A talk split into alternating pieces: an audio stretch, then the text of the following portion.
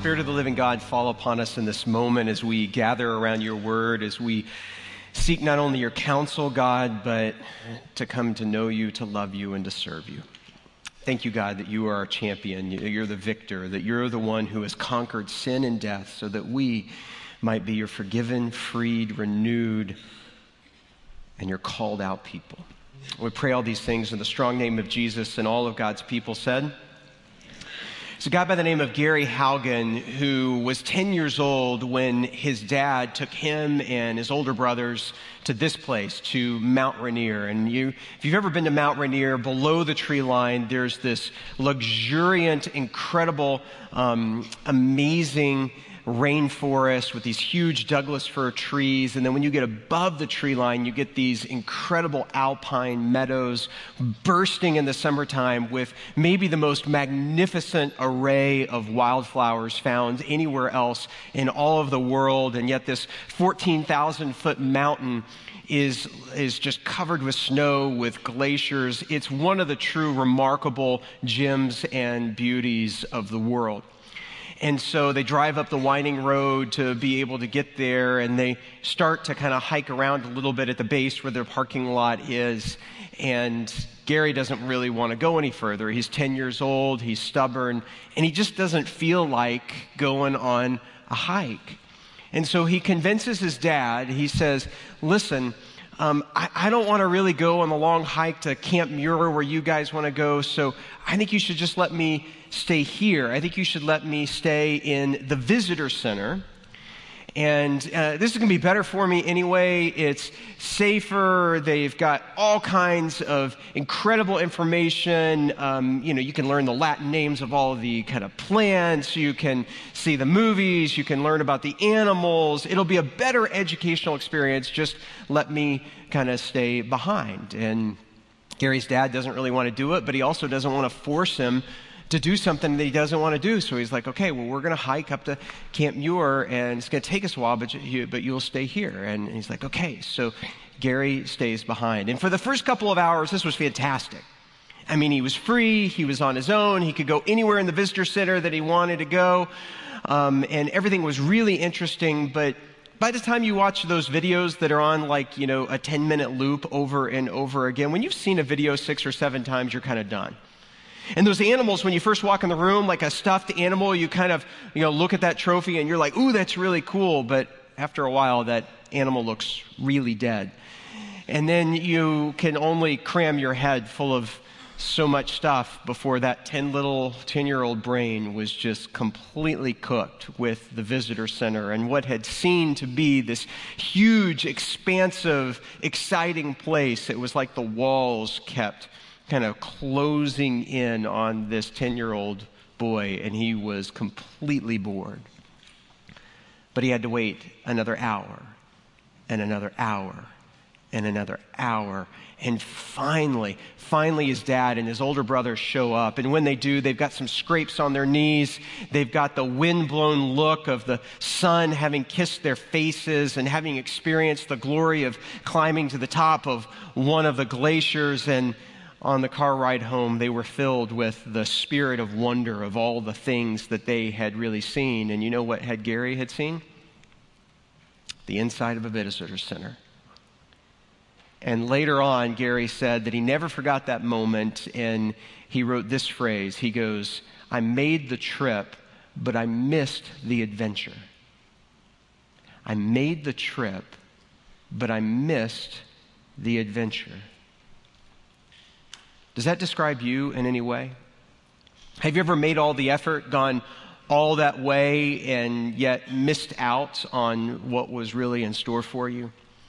Part of the reason I love that story is that it's an amazing parable for kind of the typical Christian life for a lot of people that I run into.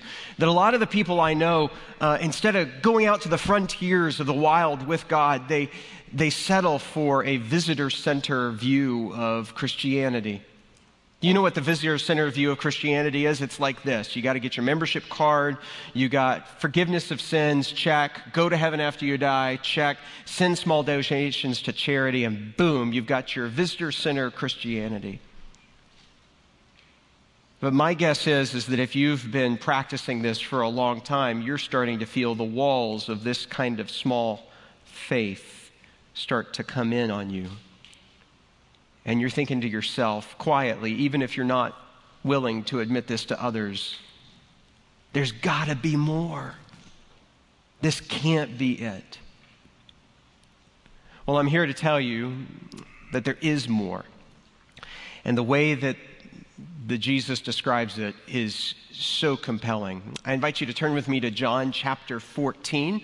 We're going to see how Jesus promises and talks about how there's this greater opportunity that is before us. We are walking through our series in the Apostles' Creed. We're like two thirds the way through. We've talked about God being the Father Almighty, maker of heaven and earth. We've talked about Jesus Christ being his only Son, our Lord. And today we move to the third person of the Trinity where we're talking about the Holy Spirit. And some of the most information that we have in the Bible from Scripture about the Holy Spirit comes to us from what's known as the Upper Room Discourse. This is the 14th through the 17th chapter of the Gospel of John. This is where Jesus turns to his lonely and frightened disciples and says, Do not let your hearts be troubled. Trust in God. Trust also in me. In my Father's house, there are many rooms. And then a few verses later after that, he talks about Jesus, talks about himself being the way and the truth and the life, and that no one comes to the Father except through him. And then just a few verses after that, we get to this John chapter 14, starting in verse 12. Very truly, I tell you, Jesus said, whoever believes in me will do the works that I have been doing and they will do even greater things than these. If you have your own Bible, I'd love for you to circle the word greater because that word in Greek is mega. You're going to be doing mega more than you thought or even imagined, even more than the things that the disciples were witnessing in their time and their age. Even greater things than these because I'm going to the Father. And I will do whatever you ask in my name so that the Father may be glorified in the Son. You may ask me anything in my name and I will do it. If you love me, keep my commandments, and I will ask the Father, and he will give you another advocate to help you, to be with you forever the Spirit of truth. The world cannot accept him because it neither sees him nor knows him, but you know him, for he lives in you and will be in you. I will not leave you as orphans, I will come to you. Before long, the world will not see me anymore, but you will see me. Because I live, you also will live.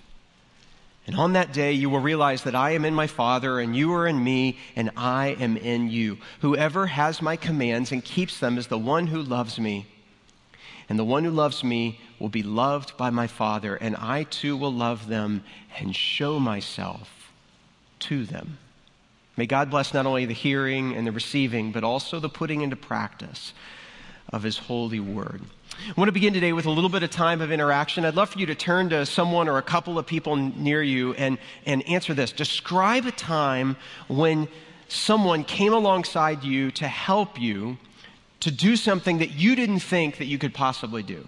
Describe a time that someone came alongside you and helped you to do something that you didn't think you could do. Ready, set, commence talking. Go.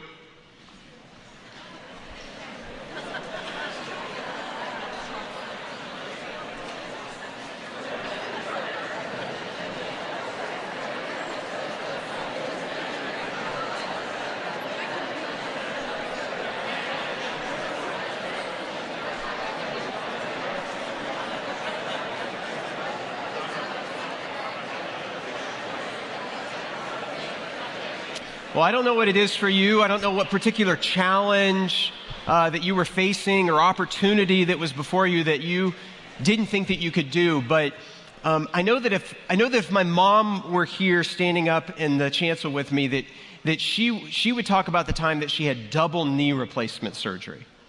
I mean, can you imagine not just replacing one of your knees, but both of your knees at the same time? You might be asking, why did she have to have both of her knees replaced at the same time? Because the doctor said that both of her knees were in such bad shape and that the surgery and recovery is so hard that studies show that when you have one knee fixed, that after a year, you're like, I'm just not even going to bother with the other knee. I'm not even going to do it. And so she had both of her knees replaced at the same time in the surgery. And can you imagine what it was like to try to learn to walk after that? Can you imagine what it would be to, if you've ever gone through some sort of leg injury, what it would be like to trust, to, to put your weight again on that, and to learn what it means to, again, one put one foot in front of the other? There's a reason we learn to walk when we're little, little, and we can't, we can't complain about it. And uh, when you fall, you've even forgotten that you've even fallen and gotten up. Imagine retraining yourself. Well, there was someone who helped to come alongside her to help her with this. And, and yes, my dad was there to help her, but, but also there was a specific person, a person who was known as a physical therapist. Now, we agree that physical therapy in my family is just a form of sanctioned torture in the United States. And, uh, and yet, this person got right in it with her to help her to learn what did it mean to put that foot down and what did it mean to be able to, to shift the weight and to learn how to walk so you didn't walk with a limp and so that you were learning to heal in the best way possible. And day after day, that physical therapist was with her and helping her to discover how to do this again. When Jesus describes that the Holy Spirit is going to come, he says that the Holy Spirit is going to come and he uses a particular Greek word. In your translation, it was the word advocate, or in other translations, if you have your Bible, it's the an helper or a comforter as well. But the Greek word is parakletos. And this word means literally, para means to come alongside, and kletos means like to be called to do it. It's someone who is summoned or called to be by your side. But you need to think of this image not in terms of somebody coming alongside you, kind of to console you in terms of the comfort, like they're there, it's going to be okay. No, it is the, the connotation of the word is someone who, who comes alongside you to help you to do something that you didn't think that was even possible, to encourage you to be able to accomplish something that you didn't know that you could do. This is the nature of the Holy Spirit that Jesus says that when he leaves, when he goes to the Father, that there is more, that there are greater things, that he's not going to leave us orphaned, he's not going to leave us abandoned, that there's another who's coming, and that this is one who will come alongside you to help. Now, the Holy Spirit is kind of the most mysterious or the elusive. I mean, it's kind of far more comfortable for us to talk about God, you know, being the maker of all things, and Jesus who came to do some certain things in history, and those things were concrete.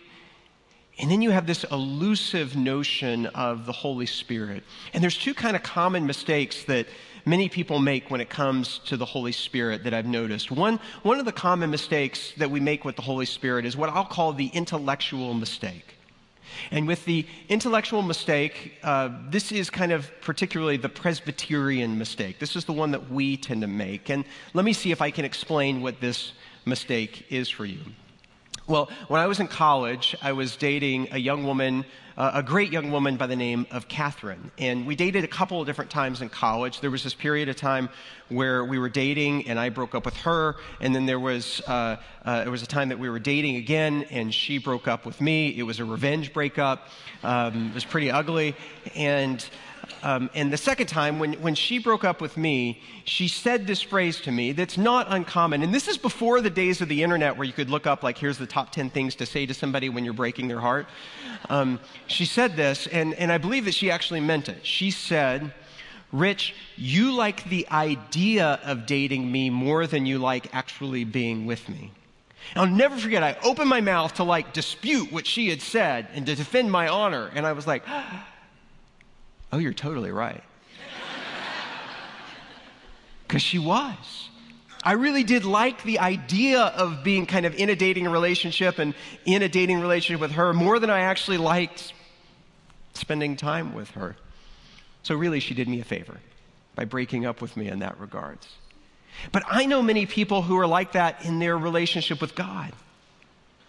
That, that we like the idea of God, more than we like being in a relationship with God. And you want to know why we like the idea of God more than a relationship with God? Because that's, that's how we retain control. Like, if you like the idea of God, then you can still kind of maintain the illusion of I'm in control of this thing. When you're learning about God and you're discovering God and you're studying God, but you're not in a give and take relationship with God, You're still in control of that relationship. So as long as God remains an idea, you're totally okay with that. But here's the thing the Holy Spirit will not be used in that way. So that's the intellectual mistake. But then there's also a mistake on the other end of the spectrum. This one I'll call the emotional mistake. And if the intellectual mistake for the egghead Presbyterians of the world, if, if that's what we tend to do, this is more common to kind of the Pentecostal or charismatic tradition. This is the emotional mistake. My wife Kelly served at an Assemblies of God university for several years, and so we drew close to a part of the kind of Christian family that we historically don't, kind of in the Presbyterian side of the world. And, and they, they struggle with the Holy Spirit in a very different way than Presbyterians tend to. Because in the Pentecostal realm, it's not kind of Bible studying, what you're learning, and that kind of stuff as much as it is about having this enthusiastic and energetic and um, kind of euphoric experience with the Holy Spirit. But I love how Paul Miller offers an incredible warning to this when he says this. He says, God doesn't want to be experienced, he wants to be known. It's not about an experience with God, it's about God being known.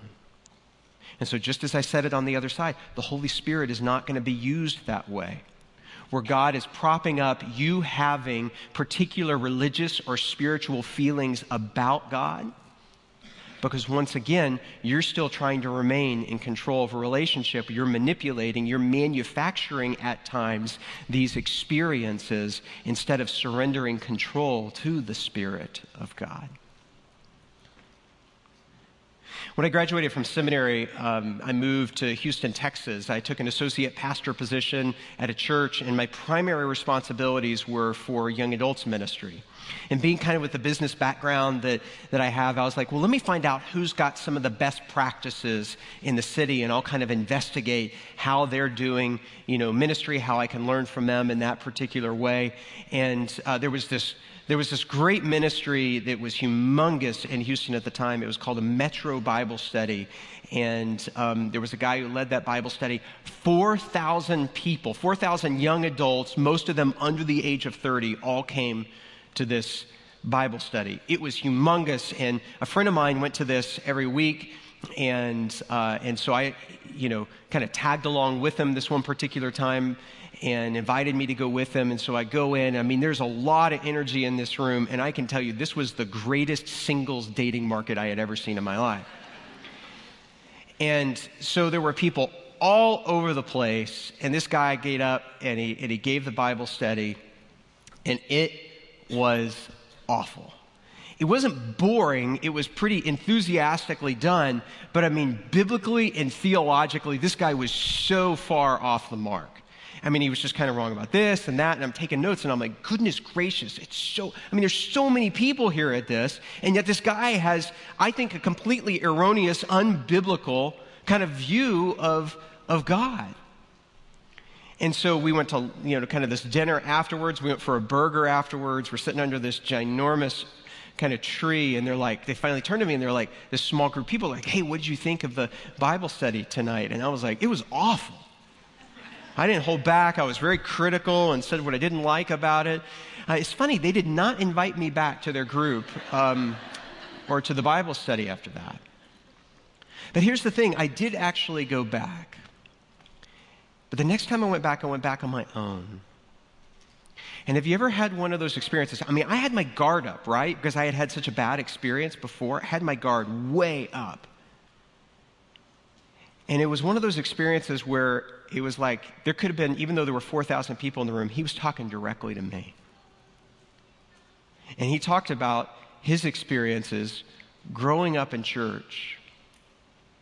And with those experiences, that he had kind of studied a lot about God or had these emotional experiences kind of about God. But when in reality, it was about the Spirit of God. A Spirit of God that will not leave us orphaned, leave us abandoned, is not just kind of studying about God the Father, God the Son, that there's a third member of the Trinity, and we're totally uncomfortable with that. But the invitation is for God to come alongside us, to help us, to advocate for us. And that in reality, the invitation goes as far as to say that the Spirit of God wants to dwell within us. And he said, You know, for the longest time, I grew up in church, and I mean, I, I said the prayer, I gave my life to Christ, I believed in God, maker of heaven and earth, but I had never invited the Spirit to come into me. And he said, I wonder about you. Have you ever asked for the indwelling of the Holy Spirit to take root in your life? To do life with the Spirit of God and not on all your own power? That night, for the first time in my life, I asked the Spirit of God to dwell within me. And my life has never been the same since.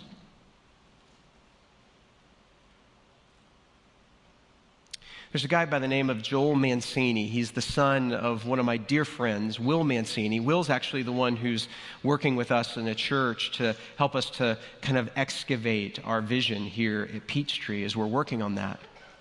And his son was dating this great young gal by the name of Ashley. And Joel had it in his mind that it was time for him to pop the question and to propose to her. And so he concocted this elaborate scheme. And yeah, I don't know if you've noticed this, but guys, we, we create this giant smoke screen during an engagement, you know, basically to distract the woman from uh, saying no. We don't want her to say no. And so we make these things really elaborate and cool kind of surprises so that they'll say yes. And, um, and one of the things that he and Ashley really liked to do was to go hiking together. And so he decided that he would lug a generator out in, you know, kind of further down the trail.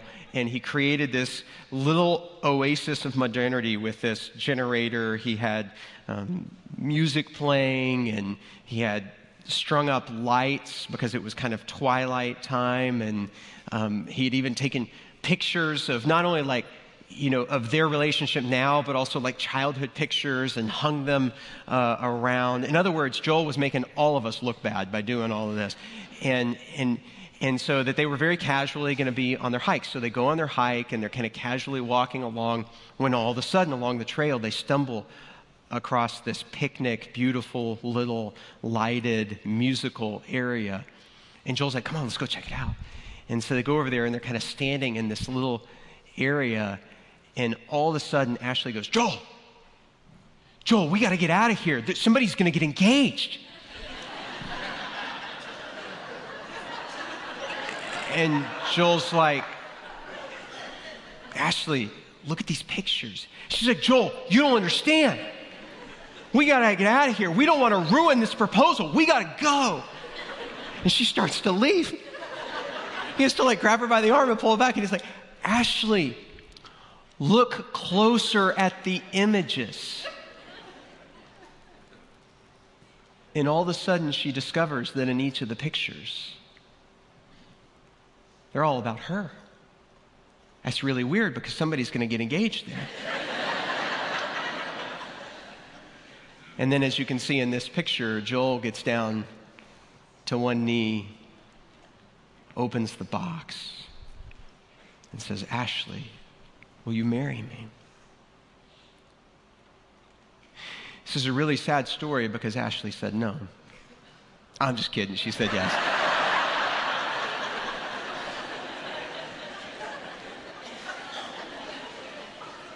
but here's the deal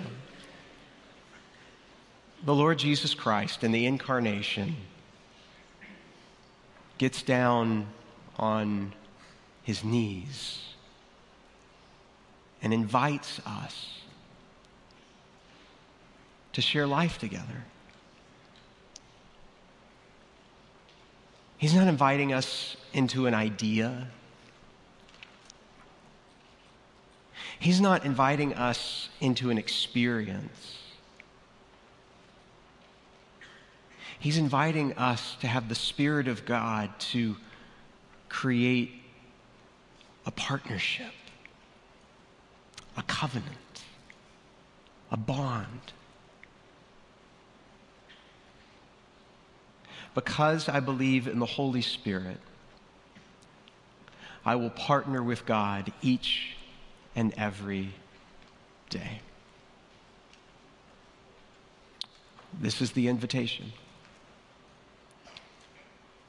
But I'm afraid that many of you are far more comfortable in the confines of the visitor center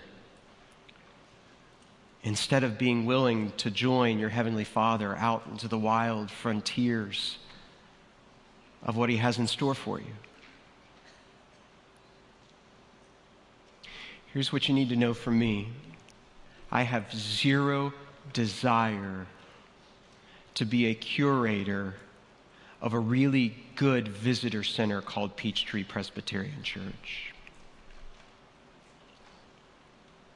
It's not what I think a pastor's supposed to be. I think there's more. I think there's a world out there that desperately needs to encounter and discover the love of Jesus Christ. And that invitation means, like we saw in this passage, you can ask anything. There's love, there's obedience, there's trust, there's truth. Nothing's off limits. Never left, never forsaken, never abandoned. And that He wants to come alongside us. That we don't have to go on the adventure alone. Sure, you can settle for the safety of a visitor center kind of Christianity, but I'm guessing that those walls will start to come in for you a little bit. And there's going to be a little part of you that says there's got to be more. Jesus says there is greater things. Greater things will you do because I go to the Father.